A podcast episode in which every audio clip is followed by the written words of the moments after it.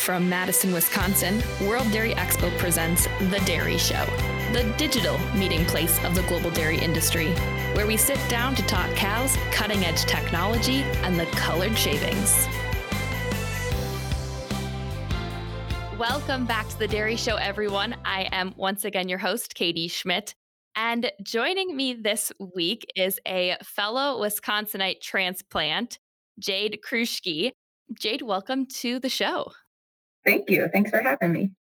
Now, we were talking before we got started that you work for Compeer in real estate, but you also are involved on your husband's farm. Tell us a little bit about what that involvement looks like in agriculture and dairy today for you. Yeah, so just a little bit um, of an introduction to myself. Um, like Katie said, my name's Jade Kruschke. I live with my husband Jake and our year and a half year old son Brantley um, on Jake's family farm in Richmond, Wisconsin. Um, my involvement in ag and the dairy industry today is a little bit different than it was growing up. So um, I have been working for Compeer Financial for five years now as a real estate appraiser. It definitely was not one of those jobs that I grew up knowing that this is what I want to be, but I got I stumbled upon it and glad that I did.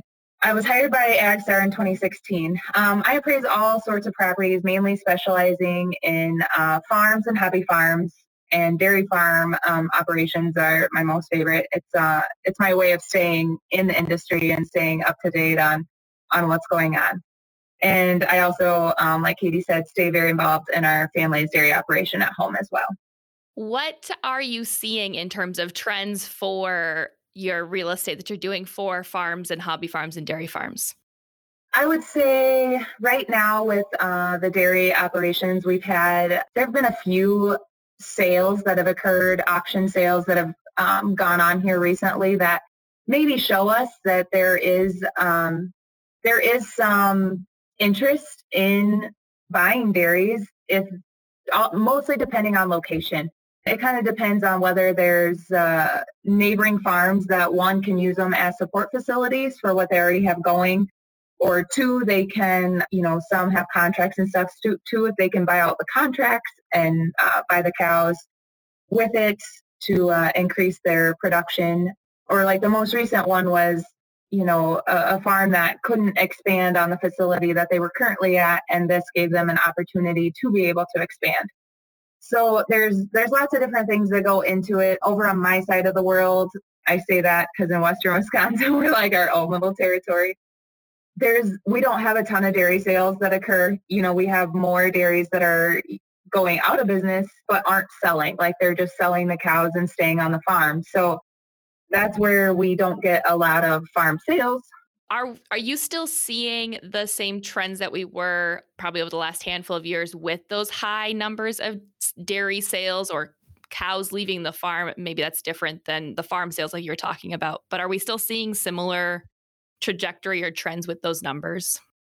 You know, I've I've only been doing it 5 years like I said, but I do believe, you know, there are there are fewer sales now as there's bigger buyers a lot of things that sell are, are private transactions too. So it kind of makes them a little less desirable to use on on the appraising side of it because we want market sales to be able to appraise our our dairies and if they're sold privately a lot of times there's different things incorporated into them or they're sold you know kept within the family and just transferred. So but as far as trends go i mean it's it's like all of dairy it's up and down all the time. So it's hard to lay a fine line on a, a trend whether it's sitting steady or not. I, it just all goes with milk prices. If they're up dairy sale you know people are more optimistic. If they're down then you know there's not a lot of stuff moving so Sure. So you said you only been doing this for five years, and before that, you grew up in Missouri. So tell us a little bit about dairy in Missouri and growing up on a dairy farm in Missouri because that's not necessarily the state I think of when I'm thinking of dairy farms. Yeah, so growing up in Missouri, I didn't grow up on a dairy farm. I actually grew up showing steers and pigs and sheep more on the livestock side of it. It wasn't until 2008 or 2009 um, I got involved on the dairy side of things. My dad was and still is a milk hauler, and the Dixon family, Dixley Guernseys, if you know them, they had moved from Maryland to Missouri and they just happened to move into a town next to my hometown. and my dad started picking up their milk. And that fall, they needed a junior exhibitor to show a group of cattle that they had for expo. And so my dad got to talking to him, tell him that I, you know, show livestock. And I went over and just started uh, working with Guernseys. And that's how I got started into the dairy. I kind of find found my niche, something that I, I enjoy doing it more than the beef and, and was better at it. so it kind of came easy to me and was enjoyable, I guess. So what was the biggest difference then when you started showing at 13 with dairy from the beef or the pigs? Like what what translated and maybe what didn't translate? The amount of work well, is a huge difference. And and I completely understand that like showing pigs has completely changed over the years where we used to just dump feed in front of them. That's not what pig showers do anymore, but that's what we did. So I would say the amount of work that it took and also, when it came to showing steers, I had my big brothers to help me break 1,200 pound steers. And they were both graduating high school, and it was just me and my sister left. And we're like, there's no way we can do this on our own. So, dairy was also a way where, um, you know, I could more easily do that on my own rather than, you know, steers. But the biggest difference, I think, was just you know, obviously the way of showing is way different, you know, leading and and that kind of thing is is kind of completely completely different, I guess. Yeah, so you re- had to relearn or learn a different style of showing, which the fact that you were a Merle Howard winner at Expo, we'll say a handful of years ago, uh, is maybe even more impressive that you came from without a dairy background into the dairy show world to receive that award at, at Expo. Can you explain for listeners who might not be familiar with it what the Merle Howard Award is? Um, so the Merle Howard Award, Merle Howard was a respected dairy industry pioneer. Um, he won the Klusendorf Award in 1954, was a herd manager for a dairy, a Holstein classifier, and later a sales and export businessman as well. He served on the first National Dairy Shrine Board and was one of 11 people to receive um, the 4E Award for Outstanding Service. So the Merle Howard Award was an award that I had seen some well-respected young individuals win over the years, and I always wanted to win it myself. Um, and ironically, the year I did win it, I had been trying to find an application online to fill out for it because you know, I was filling out all these scholarships and I'm like, this is an award I want to win. Like, how do I fill this out? How do I apply for it? And I realized, you know, after winning it that there is no application um, and that it's, it's selected by a um, committee and the former winners of it. And what are they looking for? Like, what's the selection criteria of the winners? Um, I don't think that there's necessarily a specific criteria. Um, it kind of is more, you know, the name that you've made for yourself and how you um, are portrayed in the dairy industry. People are always watching you. And so every year Expo comes around, you know, I get a text message from um, Corey at Hoard's saying, who do you nominate this year for the Merle Howard winner, Howard Award? So I just kind of think to myself, who who are some of the the junior exhibitors that I see all over the place, showing, leading by example, and doing things that others aren't doing. And you know, I, I think maybe the one criteria you have to do is you have to be exhibiting at Expo. You have to have an animal. You can't just be you can't just be working for somebody. You have to have your own animal exhibited. But those are some of the things I kind of think about are just, you know, who are those that are, are making a difference in the industry that, you know, maybe aren't the maybe aren't the loudest or even the most well known, but you know, sometimes they're just quietly making a difference. And those are, are the ones that I try to try to think of whenever I get that text from Corey. And I, I think about it all year long. Like when I'm, you know, at different shows, I kind of look around now that it's in the back of my head. okay, so you're going to shows and you're watching junior exhibitors, but you're also exhibiting. So let's talk about your farm at at home in Wisconsin with your husband Jake and what that farm looks like, who's involved. Tell us tell us about the place. So our farm is a registered Holstein farm with about 100 cows milking in a tie stall barn. Uh, we have two bed pack sheds for our calves, heifers, and dry cows, all on the main farm site where Jake and I live. We also run about 2,000 acres of land. The farm is owned by my father-in-law and his brother. And then Jake, my husband, is in charge of the cows, and Pete, his brother, is the crop guy. So they kind of each have their own separate entities, which works out good. We typically have two full-time employees that um, that milk and help in the fields, and then a few floaters during the super busy times. Brantley and I stay busy feeding calves at night, helping with um, scraping and bedding the sheds when we can, and do whatever we need to help out whenever the phone rings. So you were explaining to me the prefix on the farm before we started recording, and it's I'm going to try to say this right, and it's Crisdhome. Can you explain where that prefix came from, and uh, maybe if there's any homebred cows that folks might know about? Yeah, so the name comes from um, the family, of course. So the kind of the logo that the family's always gone with is family farm, family name, and the the C is for Chuck. The R is for Richard, who is their dad. I is for Ida, who is Chuck and Dave's mom. And then the S is Sue, their sister. And D is Dave, their brother. And then they just added home to the end of it. So it kind of incorporates their family and how the farm came about and began and who all was involved in it. Um, as far as cows, predominant cows, that is a great question for my husband. I am not, that is not my forte.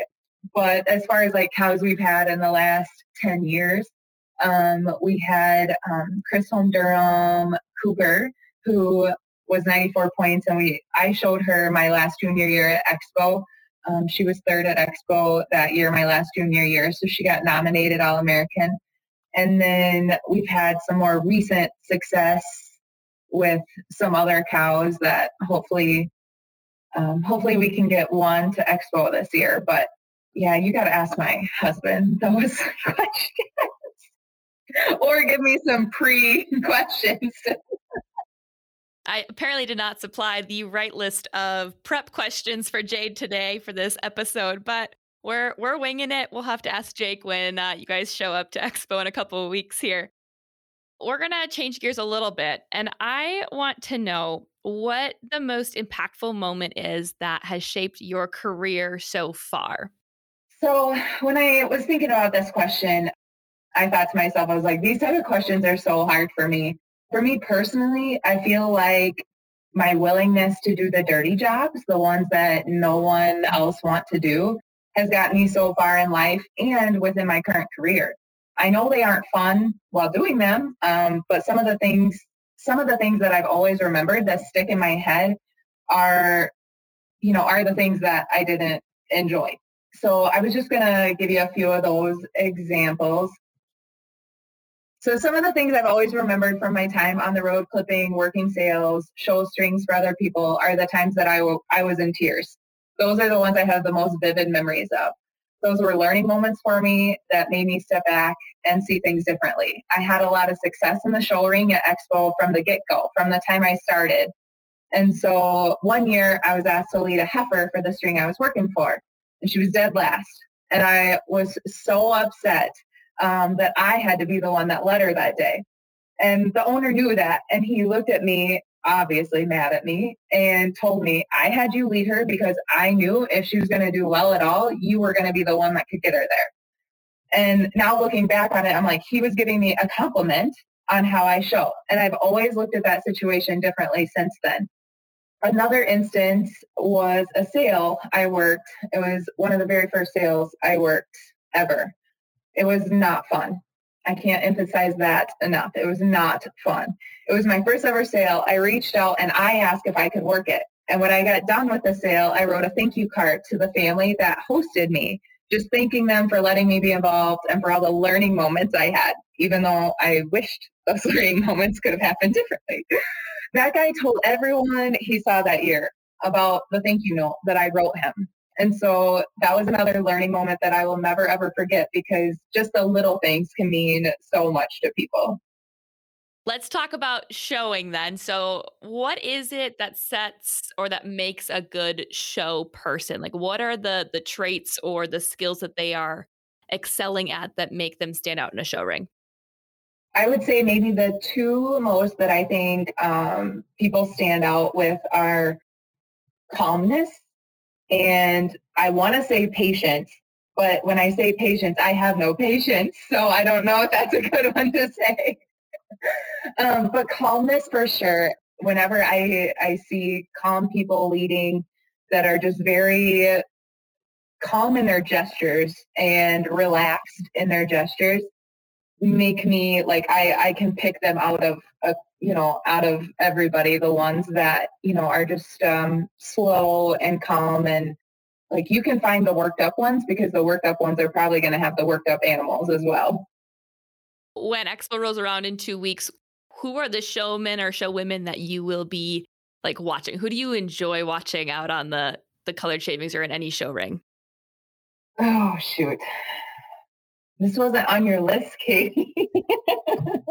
I know, but just think about like if you're a kid and you are sitting at expo like and you want to be better at showing, who who is the person you should be watching? Like who do you enjoy learning from?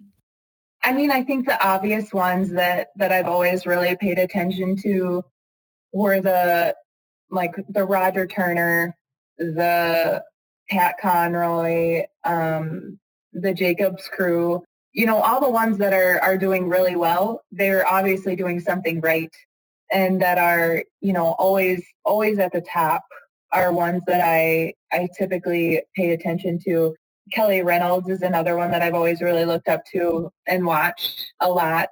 Um, Jen and Chris Hill, I think both do great jobs showing and presenting the animals. And it, it amazes me how much of it is actually in the presentation of the animal. Because there's there's so many times where you get out there and you have a calf that you know just decides I'm not leading today. And if if you if you don't exhibit you know your patience and your calmness like you can really just make them look terrible. And and those people always make them look like you know they always make their heifers and and cows look like they know what they're doing when you know after when you have experience of being on the halter it's not always that easy and they make it look very easy yeah, I think you named some really incredible showmen for sure. And we won't hold it against you for missing others. We'll put a disclaimer in here. We are not saying that others are not as good.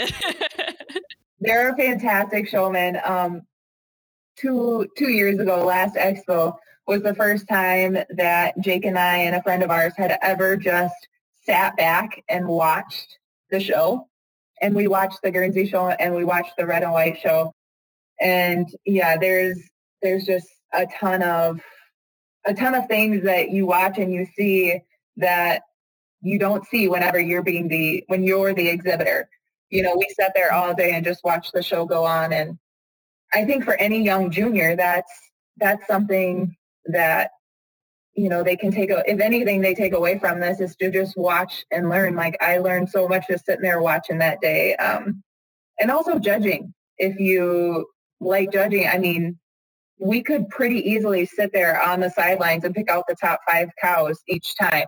But judging has always been something that was so nerve wracking to me that, you know, in Missouri, I had just a small judging team and I got to judge my senior year and that's all the judging I had ever done. And you know, now looking back and seeing how big judging is up here, it's like I feel like I missed out on a lot of stuff.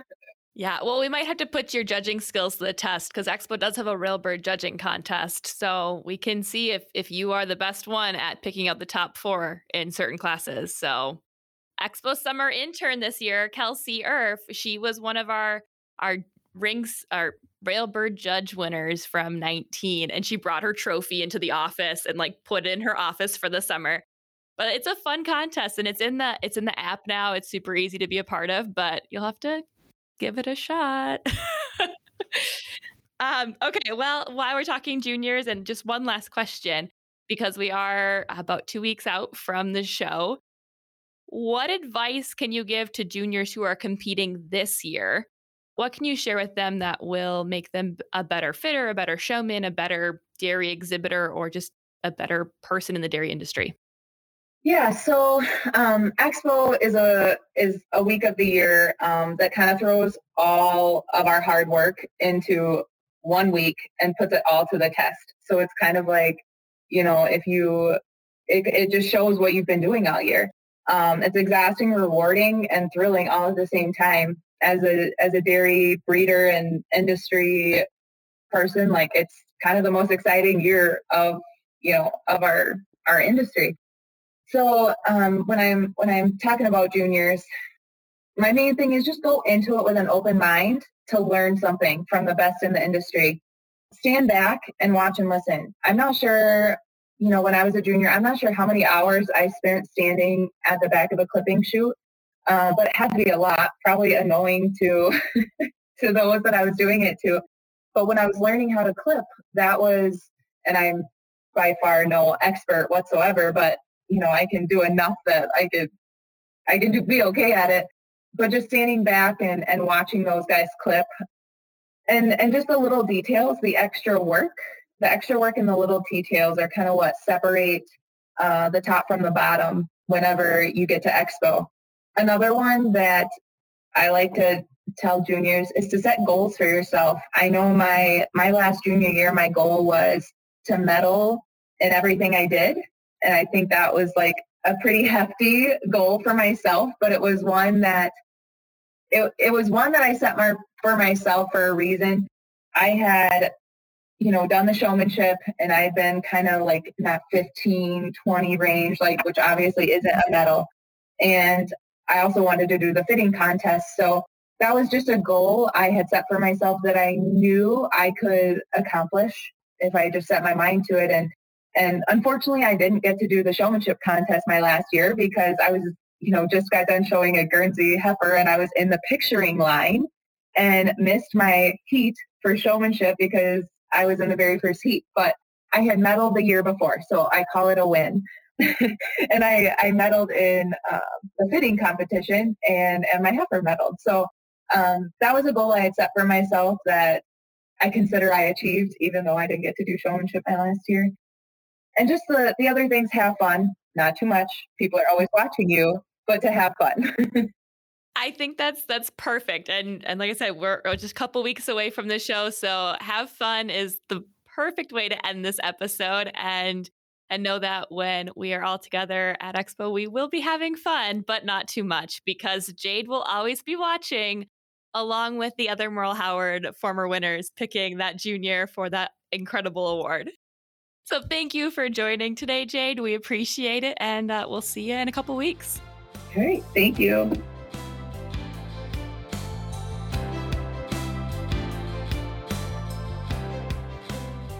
Thank you for joining us for this episode of The Dairy Show. We hope you enjoyed it. And don't forget to hit like and subscribe wherever you are listening to us today. And of course, don't forget to tell your friends about how much you are enjoying The Dairy Show we would love to have them join us as well. And last but not least, if you have any comments for us, send us an email at WDE at WDEXPO.com. We would love to hear from you.